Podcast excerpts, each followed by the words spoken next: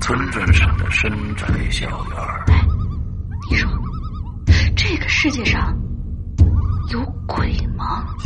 夜幕下的私人旅馆，我杀人了！我杀人了！我杀人了！吃人的泥娃娃，什么东西啊？唯一能够救我的，就是他的人皮。一出无数海市谜案。鬼影人间为你带来《蒋家小院儿》，作者清水衙门，由龙鳞播讲。二零一七年九月二十九日登录《鬼影人间》苹果 APP 及官方淘宝店。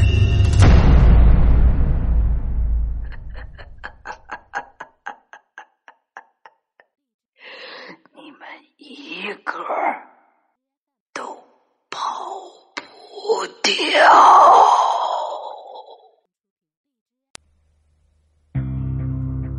今天我要给你讲个故事，故事的主角就是你。这是一个极其恐怖的鬼故事，但千万别害怕，因为你就是鬼。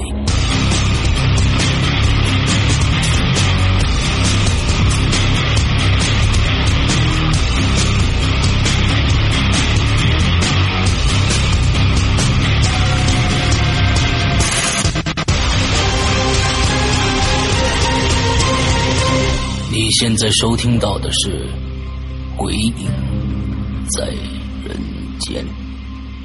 各位听众，大家好，欢迎收听《鬼影在人间》啊！我们今天请到了一个全新的嘉宾，一个男性的嘉宾啊！因为在我们的这个故事里面，越多越来越越来越多的女性听众啊，完了之后呢，呃作为嘉宾参与到我们的节目录制当中了。可能是因为男孩子的阳气太重了吧，所以啊，遇到这种事情呢，呃，少一些啊。所以呢，呃，遇到一个男嘉宾，我们都跟宝一样。好，今天我们请到了扣肉君，请扣肉君跟大家打个招呼，来。 Hello，大家好，我是扣肉君，呃，我是一个在加拿大多伦多那边上学的一个苦逼的医学研究生嗯，完了是吧？啊，对，哎，OK，现现在你现在在国内对不对对我现在在天津， ？OK，是是已经毕业回来了吗？呃，研究生还差半年，啊，完了之后还还要还要回去做论文什么之类的，答辩什么之类的，是吧对， ？OK，好的好的。其实啊，寇若君呢，如果一直听我们节目的听众啊，应应该是呃不陌生的，因为近几期啊，我们的这个影影留言节目，每期呢基本上寇若君都到，而且给我们带来的故事都非常非常的好听。所以呢，我就上一次发出了邀请，我说：“哟，你这故事这么多，是不是能跟我们啊、细细的讲一讲一讲，做一期在人间呢？”哎，寇仁君就来了。OK，好吧，那我们今天就把剩下的时间交给寇肉君，看寇肉君能给我们带来什么更加恐怖的一些亲身经历没有？好吧，好的来，吧。今天你的故事是按照时间线呢，还是按照地域呢，还是怎么着？呃呃，基本上是按照我的想法，啊，你的想法 OK，想法很好啊，想法很好，特别喜欢这种这种方式。 来吧，呃，给大家讲的第一个故事呢，是在几年以前发生在天津的一个故事， OK，呃，这个我把它这个故事叫做一个跳楼小区。跳楼小区，对，嗯因为这个小区从建好就一直有人在那个那个小区好几栋楼上面跳楼自杀，嗯频率呢是大概七八个月就得死那么一两个人七八个月死一两个人啊、 ，OK，这个小但区是是什么时候的小区了？这个小区是大概我上高中的时候的小区了。那、也就是两千年到一零年之间的，呃，两差不多，差不多那个时候的是吧嗯， ？OK，好，呃，但是好像最近几年没有再听说有人从那儿跳了，嗯，也有可能是我最近没不在国内，也这这对这种事儿关关注的也比较少。嗯哼，但是我跟这个小区还是比较有这个渊源的，嗯因为我就是高中的时候就有一个特别好的一个朋友，嗯就住在这个小区里面，他们家。然后前几年我发小也在那儿租房子了，嗯但是这个事儿呢是发生在大概在我上高二的时候的事儿了。高二，对，嗯呃，因为那年我记得比较清楚，是当时有那个 DOTA 的比赛， ，OK，啊，所以我呢就和我一朋友，管他叫小 A 吧，嗯呃，就在他家看比赛，然后晚上我就摆好了那个啤酒啊、烤串儿什么的。嗯我刚进那个小区，我就听见了砰一下特别大的一个声音，什么？你当时你亲眼你是亲身碰到过一件一件这个事儿是吗？对我亲身碰到过一件事哇儿、哦，OK，呃，当时就是刚刚进那个小区那个大门的时候，我就听见砰一下特别响那个声音，这个真给我吓吓一跳一激灵，嗯然后我就转头看那个旁边的那个保安大哥。嗯哼但是那保安大哥戴着耳机呢，我估计是没听着，在那刷手机看看看东西。啊然后当时我就安慰自己嘛，就感觉就是跟自己说啊，应该是垃圾从上面掉下来的声音。首就是先因为，你在进这个小区之前，你是不是已经听说过这个小区经常跳跳楼自杀了对，已经听过很多很多事儿了？OK，啊。然后呢，我就感觉，因为他那个小区是有那个垃圾道的，嗯就是比如有人从五楼啊或者六楼把那个垃圾往垃圾道里一扔，要是垃圾比如里面有点重的东西啊掉楼下，也有可能是这个声音。嗯嗯嗯嗯然后我当时就这么跟自己说，然后我就加快脚步啊，往我朋友家走，因为他家离那个小区大门还是有点远的。嗯哼，但是还没到他家楼下的时候，我就鬼使神差的往后面看了一眼，我也我也不知道为什么往后面看，我就扭头看了一眼， ，OK，我就看见了我这一辈子都不可能忘的一个一个场景。我就正好看见有一个人从我正后，就是我扭头看的那个那个楼里楼顶嗯，跳下。来了。等一下，你刚才已经听到一声一声声音了，怎么会还有呢？这是第二声，哎呦，啊，两个人，对我我我当时看就听到第二声以后，我是看到那个人，就是眼睁睁看着那个人从楼上跳下来的。这个楼，然后我就他们这小区这楼是多少层的？呃，得有十五六吧，我觉得15-6。OK，然后我就当时我就瞬间意识到，我靠，这俩声音是一模一样的。然后我就当时我就明白，我说我靠，有俩人跳楼了，我就赶紧狂奔到那个保安室。啊，然后那个保安啊，也也也应该听见了第二声，在那儿拿对讲机，特别特别特别特别那个慌的，在那儿跟应该是跟他队友在那儿报告吧。嗯嗯嗯，然后我跟保安就说：“我说有有有有人有人跳楼了，就是那栋楼。”我我拿手跟他指了一下那栋楼，嗯，然后我跟他说：“我听见了两声，应该是两个人跳下来了。”然后他就他就带着我赶紧跑，就是让我带路嘛，往那个那个楼那儿跑。嗯然后我就先给我朋友发微信，我告诉他我这儿就是搞的这些事儿。然后他说：“你你赶紧上来吧，你别管了你。”嗯因为那高高中的那阵儿，我就对医学比较感兴趣嘛。嗯，那个我家里人啊，也都是都是医生或者麻醉师这这种职业的，哦，然后当时也比较喜欢这一方面。嗯我就想，如果万一还有救，就是我从一些什么那个一些科普杂志上，我也知道一嗯些急救就的一些啊是急救的措施。对嗯，当时呢，我就跟着保安一块儿去找，然后就在那个楼楼下的一个草地上，嗯那个人就躺在那儿，不能说是躺在那儿了，就是堆在那儿。哎呦，然后我当时赶紧报警，然后打幺二零。我知道打也没什么用了，不可能有气儿了，都都感觉摔摔烂的、摔烂烂了那种感觉。嗯嗯嗯然后这时候呢，就有好几个保安也就那个时候也就过来了，然后呢，就是问我这些情况啊什么的。嗯然后大概说了得有五分钟吧，其他几个保安又过来了，说其他人就是其他地儿没有再看见有人跳楼的那个那个，就是地上的那种痕迹嗯啊，嗯嗯或者说尸体什么的。嗯当时我就听了特别奇怪，我说明明听见了两个声啊，而且这两个声音是基本上是一模一样的那种感觉，嗯但是我我也没多说什么，当时因为当时大家都特别紧张。 ，OK，啊，然后大概过了过了一小会儿，警察和医生就都到了，然后他们搜了整个小区，也没有看到第二个跳楼的人。 OK，嗯，就是就没有我听到的第一个声音那个那个那个人，我觉得嗯，不可能是摔下来，然后站起来拍了拍啊那屁股是是是走了吧。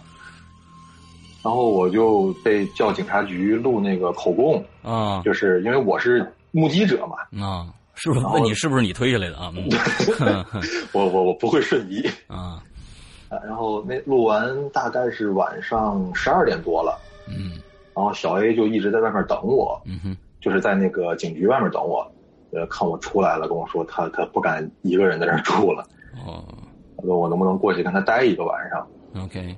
嗯当时我正好也太晚了，回家也也不方便了，嗯然后我们俩就一块儿回他家了。嗯哼，这个这一路上我都一直在想，说为什么会有两声儿？对，因为我也其实也挺担心的，我说会不会那第一个人跳下来的楼层可能比较低，然后没没没下来没没摔死，啊，然后自己跑到一个地方去缓一下，再摔是吧？嗯，哎，就是就是怕他也是后悔了，对或对者说对对这个急救措施没有赶到，万一当时没死，本来能救过来，但是大家没发现，嗯嗯结果嗯嗯错过了，就比较怕这种情况。对对对，然后等再回到他家小区的时候呢，我又看见了还有几个警察和那个就穿着那种防护服那种嗯哼那种感觉的那个人，应该是在清理现场。嗯然后我就这时候我一想，我再过去问问呗。我说我我问那个警察，我说这个情况怎么样？嗯，然后他说还是只发现了那个那那具一个人，，嗯，对，。然后当时正在和警察说话的时候，砰，又一声。哇，我靠，就是就在我们俩对话的时候，这个这个太恐怖了，然后当时我就就是感觉脖子都动不了了，那个那种紧张。然后警察问我你咋了？我说你没听见吗？警察说你听见啥了你？然后小 A 在旁边问我你你听见啥了大哥？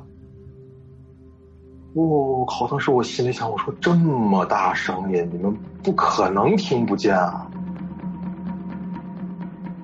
难道你有感感应能力啊？呃，先不答回答这个问题，接着讲故事，这只是我们设下的一个一个一个一个伏笔而已啊。就是当时我就特别特别的害怕，因为那个时候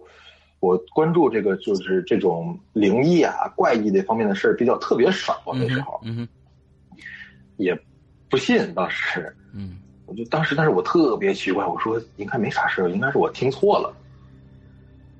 然后呢，转天那天晚上也就没发生什么事儿了。我们嗯看就是之后的比赛啊，我看之前的重播也就过去了。 ，OK，然后转天我给我另一个朋友打电话，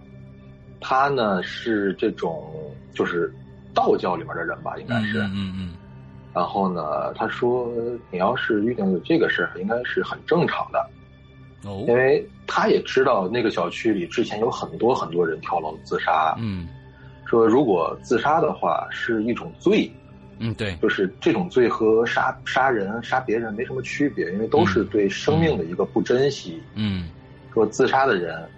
呃，在他们去世以后，会一直重复他们他他们的那个死亡的那个过程哦，会重复几千万遍，啊，然后才可以到，就是比如说转世啊，或者是其他的一些东西。我明白，我明白。所以，但是这里面有一个说不清的地方。如果说嗯按照这位师傅所说的，那么第一声你听到的是什么声音？是以前那些在这儿跳楼的人在反复的在跳吗？呃，我觉得这两声有可能都是以前的那个 OK 他们的怎么说灵魂。 OK OK OK，那么其实是你有这方面的灵力吗？我因为那个时候我不感觉我自己有，嗯就算他那阵儿他跟我说完以后，我都感觉他是在就是吓唬我或者逗我之类的。 ，OK OK，但是现在应该是，现在的回想这件事，应该是就是就是他说的这个意思，应该就是我碰见了，嗯，或者说我感应到了两个这个这这个灵魂的存在，嗯，对，嗯，OK，所以我觉得第一个故事啊，那对已经已经已经非常非常精彩了。嗯，我不知道后面的，我觉得可能真的是，呃，现在你一个是不是又多次的验证过你你对这方面的这种感觉，是不是是比别人敏锐的多的？呃，应该是在我第一次给咱们留影留言，就是那个手机的那个影留言，嗯嗯嗯呃，我讲的那个故事之后，我遇见的呀这些事儿就比较多了。嗯啊，OK，然后特别奇怪的是，就是我在那件事之后，我周围的人好像就跟换了个血一样，就是之前跟我玩的特别好的朋友啊，嗯都因为就是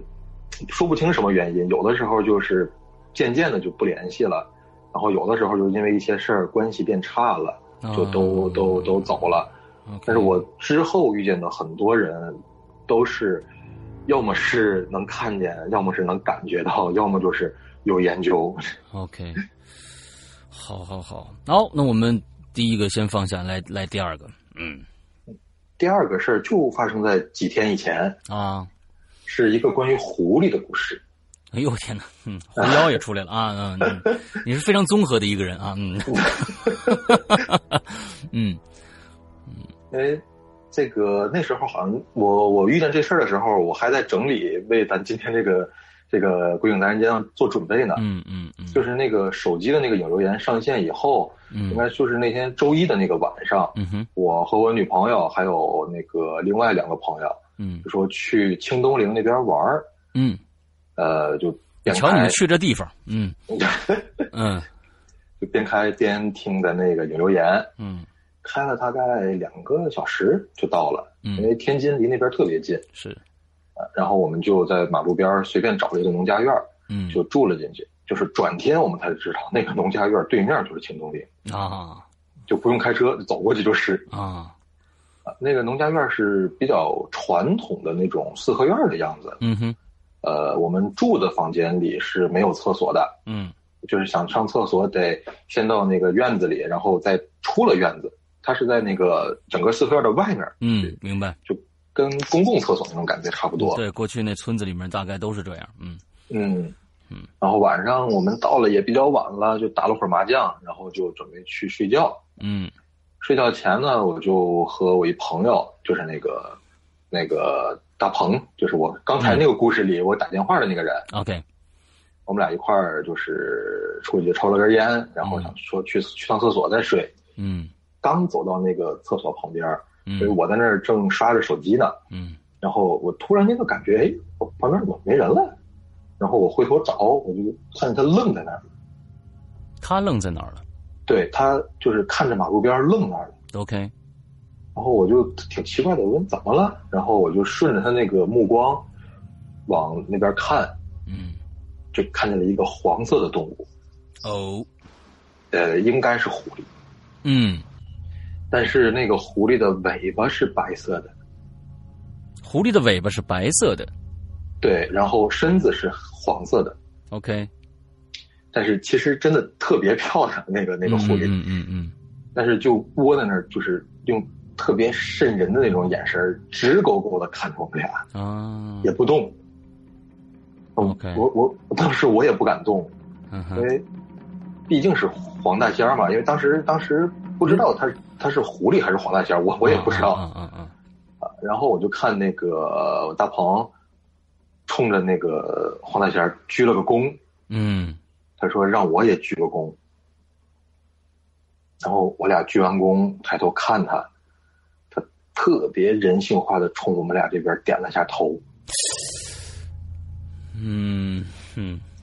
然后就站起来了，嗯，是两条腿站起来了。两条腿站起来了，对，就跟人走路那样，两条腿站起来了。 OK，嗯然后转过身开始过那个马路。嗯，开始过马路，对，那过的马路是过你们这边来了吗呃，不是，是往远处走了。 ？OK，然后当时就听见后面那他他身后的那个草丛里哗啦啦啦啦，很多的响声，嗯，出来了六七只狐狸，哇，全都是两条腿走路，就是排排成一字队那样过马路。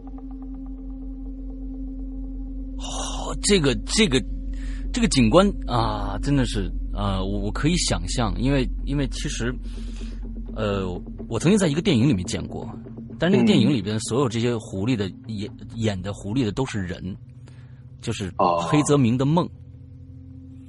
黑泽明曾经在他的最后一部一部一部电影里面梦中间的一个梦，就是他梦到梦里边是日本的那种狐仙，带了一个狐狸脸儿，带个啊狐狸我知脸儿，道完了之后，嗯呃，穿了一身白，戴一个面具，完了一，一帮人在往前走，走着走着还跳那个舞。我当时现在想起来，哇我都是真的是一身冷汗。我现在想到你说的这个，就是就是呃不知道为什么，我就想到那个电影里边那种那那那那个那个状态了。哦，嗯，是反小正是更小一点的。对，就是只有第一个狐狸是挺大的，之后六七只都是比较小的了。你觉得它有多大多高？站起来大概要到我下巴这个位置了，我一米八三，到你下巴。对，狐狸没有那么大的狐狸啊，如果它真的站起来的话，它能到你胸口或者，我觉得这这咱们这儿咱们这儿有这么大的狐狸吗？我的天哪，太可怕了！嗯完了，当时就就是我就看着他们过马路，我大气都不敢喘。哇，这个这个真的是奇景来的。嗯，OK OK，所以所以接着呢，然后他们走过去，就是就等于消失在对面的那些草丛里了。然后我扭过头看大鹏，嗯我发现他已经浑身都是汗，就跟洗了个澡那种感觉一样，嗯嗯嗯，还有点抖。嗯嗯嗯虽然夏天比较热，但是我说也不至于晚上就是站这么一会儿就这么多汗吧。嗯嗯嗯嗯然后我我问他这是什么情况，嗯，他说，一他也不知道怎么着，反正就是刚才从心底里就是有一种特别敬畏那种感觉， OK，嗯。就感觉让他动一下都特别特别的难。嗯嗯嗯嗯，应该是心怀敬畏的，啊，应该是心怀敬畏的。啊，那么高，那么老哦高，我的天呐啊！然后后来我们就查那个那个黄大仙儿和狐狸的照片儿，嗯，那个应该是狐狸。呃肯定的，那黄鼠狼没有那么高啊，那嗯那怎么应该是再怎么狐狸站起来，它也不可能到你嗯下巴颏那儿啊，那那那那得多大有 黄大仙儿？嗯，应该是狐狸。嗯嗯， ，OK，所以你们第二天有没有问当地人？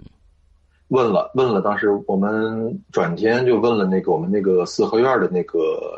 说是老板那种意意思的，嗯呃，他说他们这边儿呢，狐狸啊、黄鼠狼啊特别多，嗯但是就是他们自己养的那种牲畜没有丢过，没有死过啊、啊，OK，然后，但是我们也没有没有跟他说，昨天晚上我们看见了这个这个场景， OK OK OK，我就跟他说，昨天应该是看见狐狸了。嗯，所以啊，跟听节目和看节目的同学们都说一下，以后真的嗯碰到啊野生的一些小动物啊，一定要肃然起敬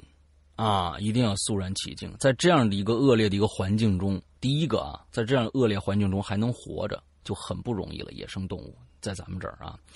第二个，人家说不定就是半仙之体，你也不知道。啊、啊，所以呢，我是认为别上去。哎呀，前面有一大兔子，上面一看又是一是是一黄大仙儿，你你这就完了啊！你这是不是不怎么着呢啊？跟大家说一下，好，这故第二个故事算是结束了。呃，算是结束了。然后 OK 说到这个动物成仙儿，我还有一个故事，嗯，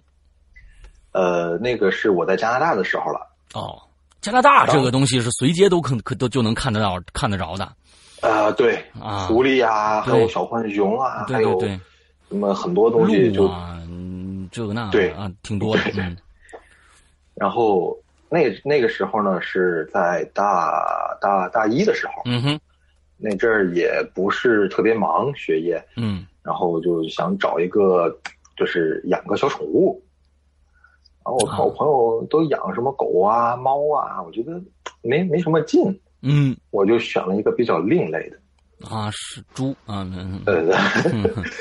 我养了条蛇， ，OK 蛇，这是非常有个性的一个宠物啊，什么蛇？先说呃说，球蟒。哦，球蟒，OK，嗯，当时那个蛇已经买来的时候已经不小了，大概一米左右了得。一米左右了，对，一米有是一米得几岁了？这这蛇一米其实应该也没有太大两两两三岁两三岁，对，嗯对，嗯然后我就给它买那个玻璃的那种就是饲养箱啊什嗯么的。哼嗯哼，然后带回到家里。哎，多伦多的冬天比较冷，是的，我呢在养这个蛇之前也没有查相关的资料啊，怎么养它呀什么的，嗯我就感觉应该就给它喂那个小白鼠，啊呃，一一个礼拜或者俩礼拜喂一次，应该就没问题。啊结果我没有买那个加热垫儿，哦，冬天的时候它就冻死了，冻死了。嗯，OK，其实当时我也是挺伤心的，嗯，然按后说这蟒蛇它有冬眠的习性吗？呃，这我还真不知道。啊，我我不知道蛇是有冬眠的习，我不知道蟒蛇它的这个习性是怎么着啊？嗯，嗯，是不是也有冬眠的习性？不知道。OK，去世了。嗯反正就是去世了。啊，然后当时我也挺伤心的吧，当时，嗯嗯嗯嗯然后我就找了个地儿给它埋起来了。嗯，OK，呃，在它去世了以后的连续一个礼拜里，嗯，我天天做梦，梦见我浑身上下都是蛇，就是爬满了蛇。嗯，大家对爬行动物、冷血动物，嗯、有有惧怕心理的，可以想象一下。从头到脚，就是盖满了给蛇，给我盖起来了。是是就是你那只宠物蛇吗？还是各种各样的应该是各种各样的蛇， ？OK，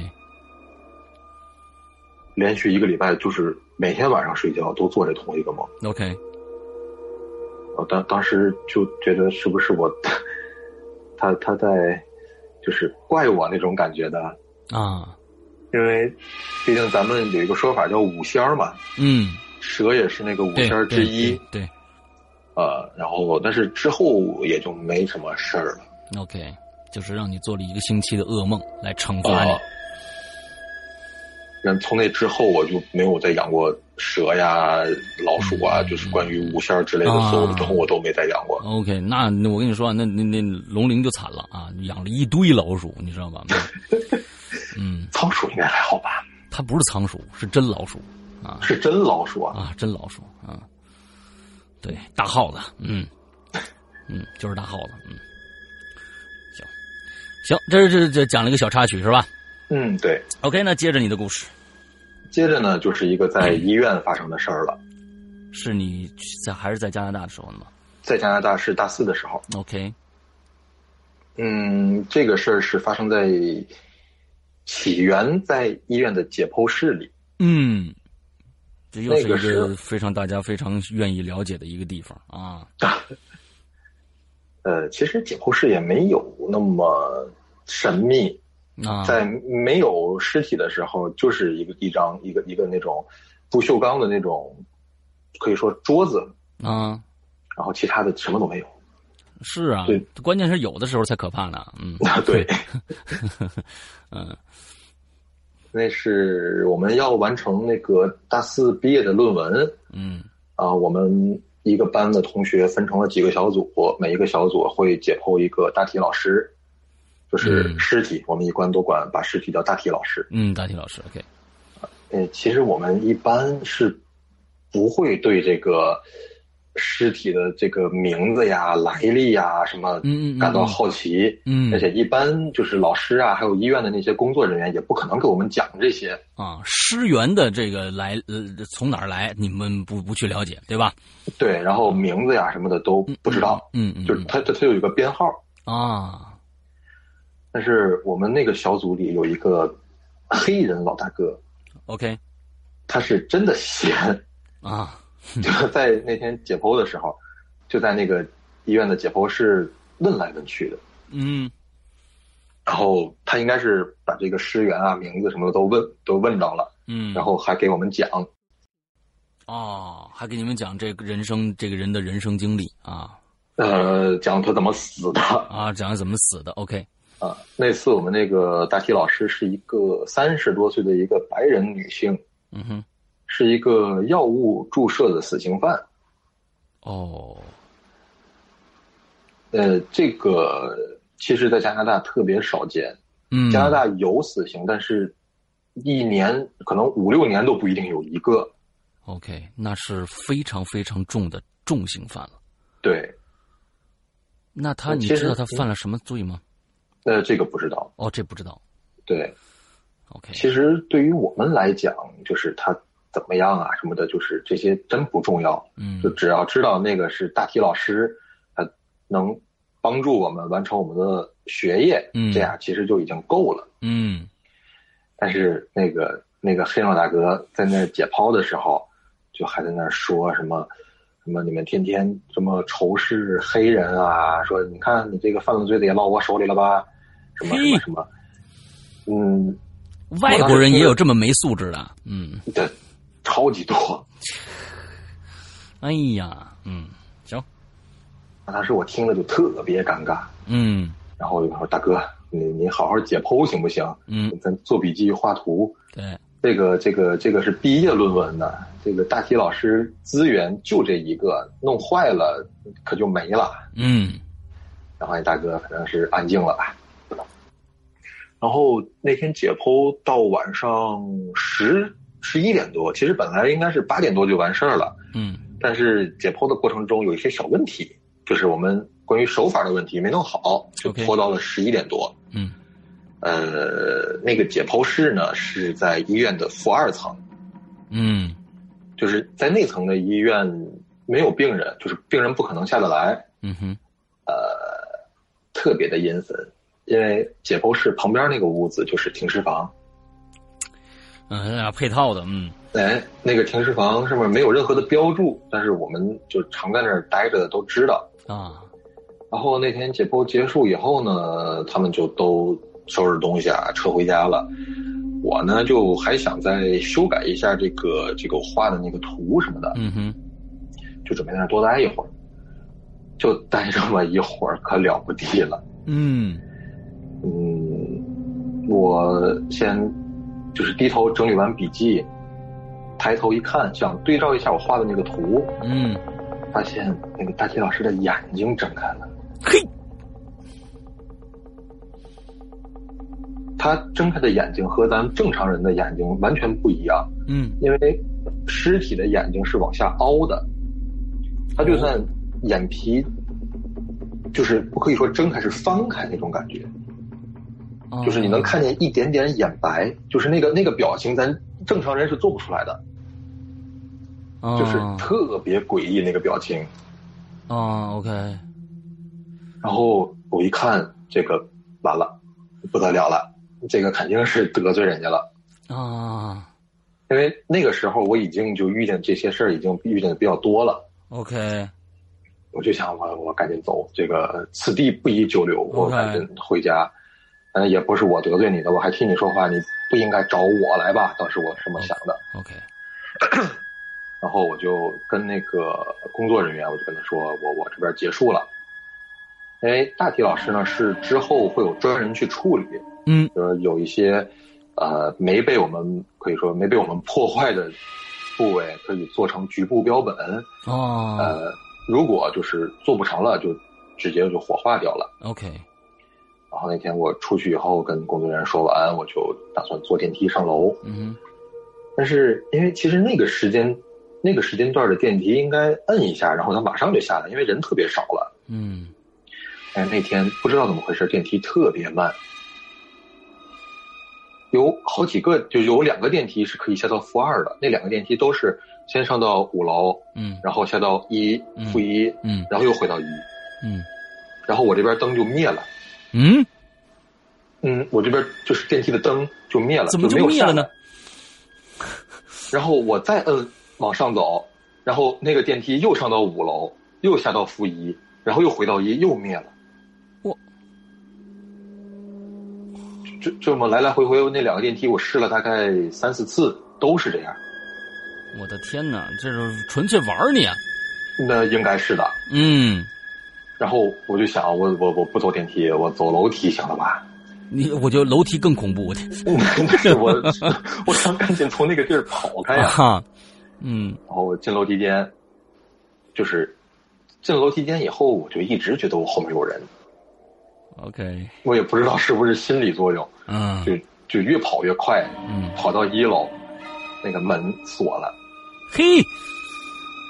敲半天也没人开，嗯，因为一楼的那个门其实是它是电磁锁，是从外面摁一下一个按钮，摁着那个按钮一开就开了，嗯然后我在那敲门，就是也没人，但是应该我敲门的声音能惊动那个一楼的保安。嗯但是我敲了半天也没人开，没办法，我就去负一呗，嗯到啊负，一也锁了，负一也锁了，对，然后就再下到了我刚才的负二，嗯，我想找那个工作人员，我我看让他看看这电梯怎么回事儿，你们那个停尸房就是这个解剖是在负二是吧对，在在负二， ？OK，然后到负二也锁了，就是我刚才上来的那层， OK，那当时我的一个想法就是完了，我被锁在这里面了，哇哦，这个这个这个太刺激了。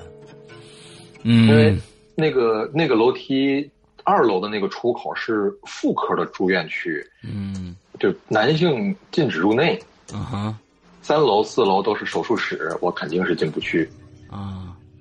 我呢，当时是真没有勇气爬五楼，特，OK，别害怕。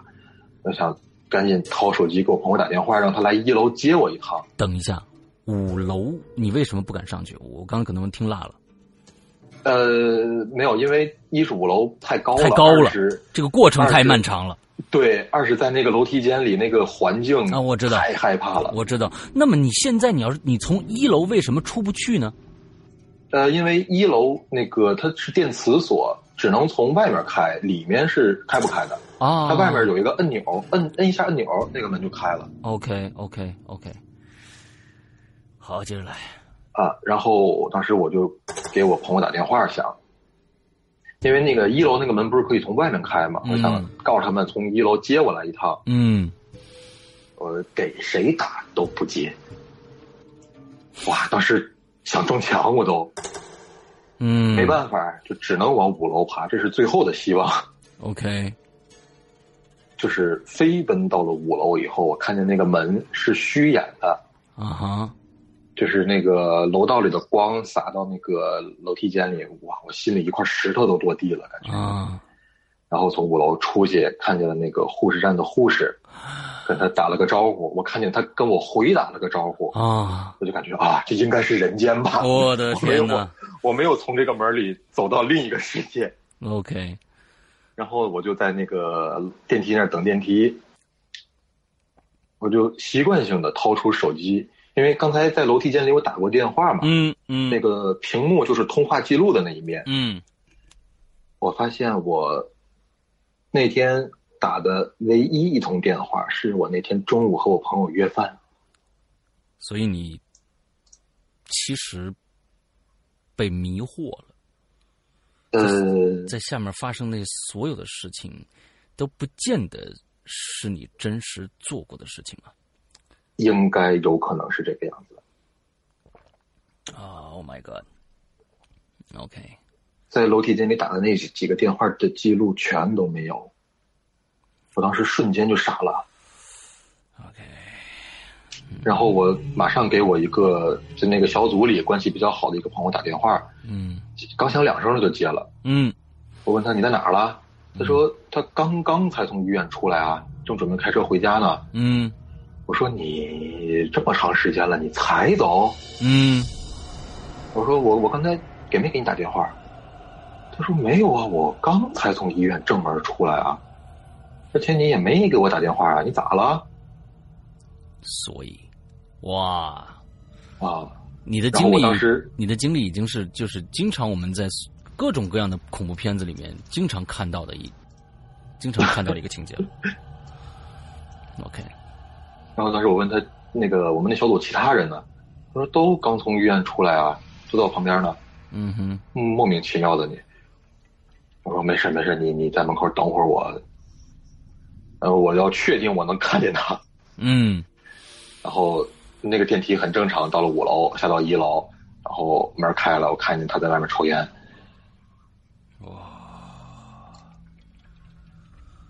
啊、也是，我天呐，你就是说，他他真的是可能也是因为是一个重刑犯啊，在在呃加拿大也没那么多死刑，这这人也是够恶的，他他应该找那黑人去、嗯啊是吧？啊，就是呀、他他 我又我又没没怎么抽他，无差别杀死金几个啊， 对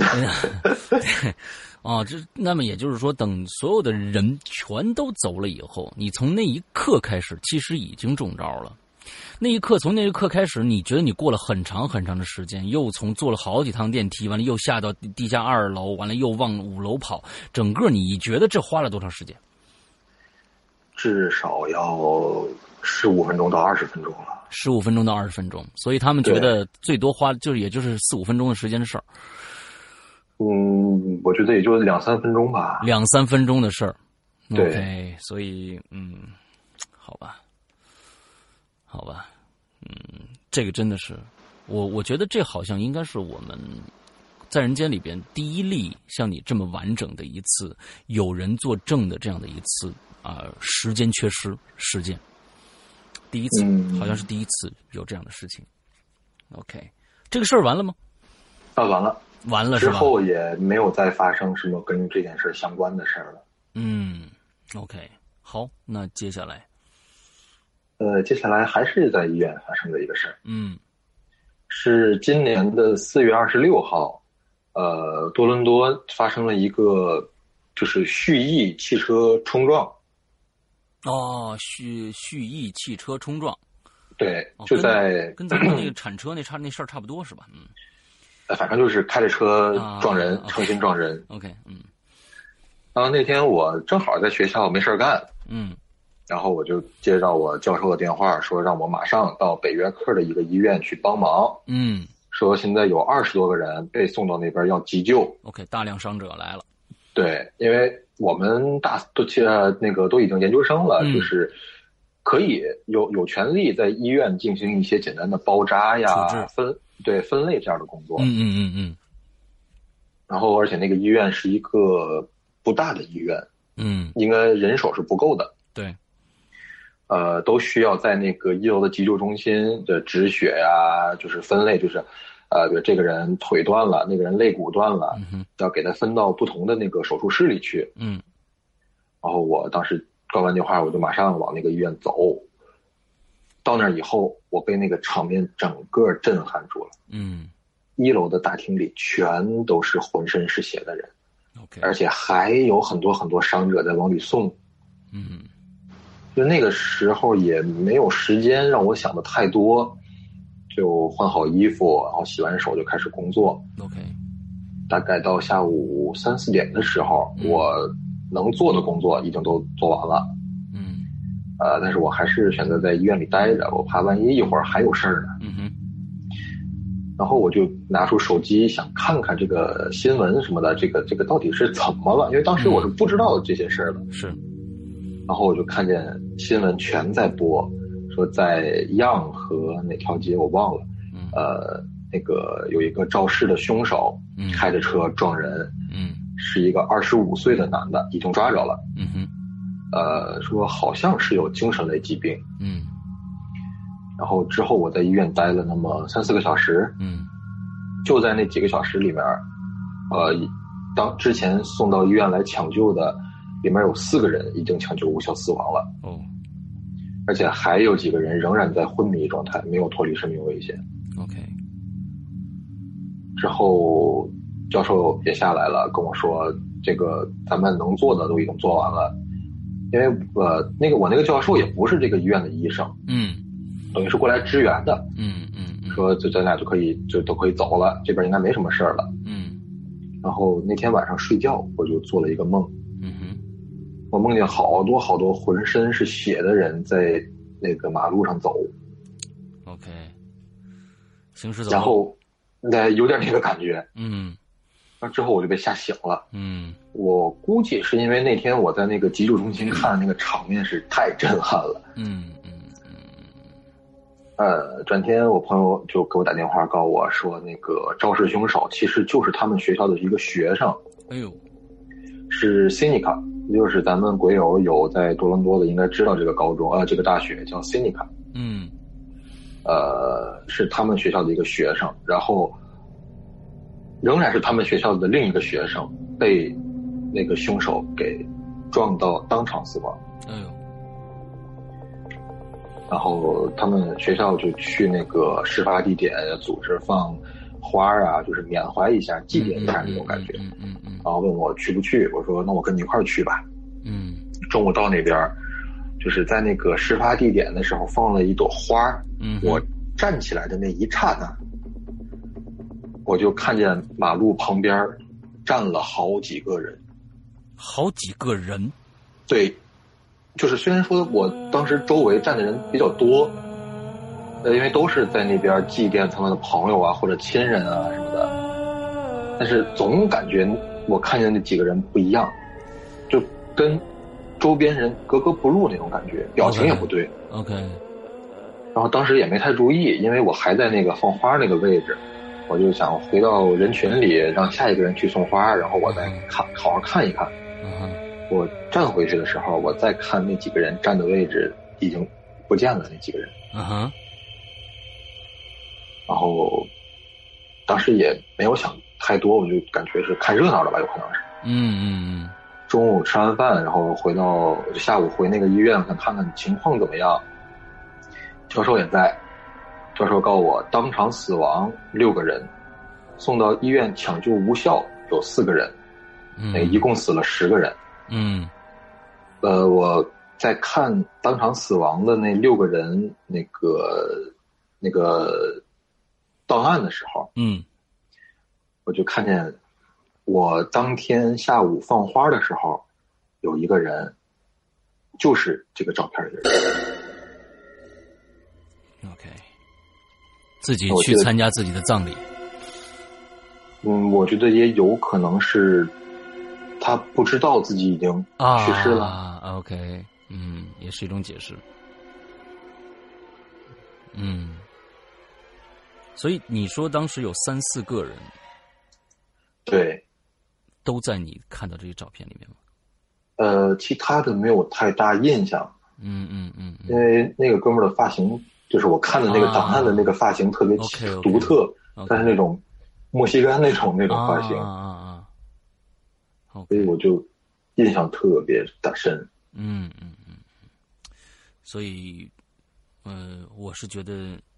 你对这方面的感觉实在是比起别人的这种敏感度要高得多。嗯，也是在最近这几年才变成这样的。 OK，所以接下来啊，往后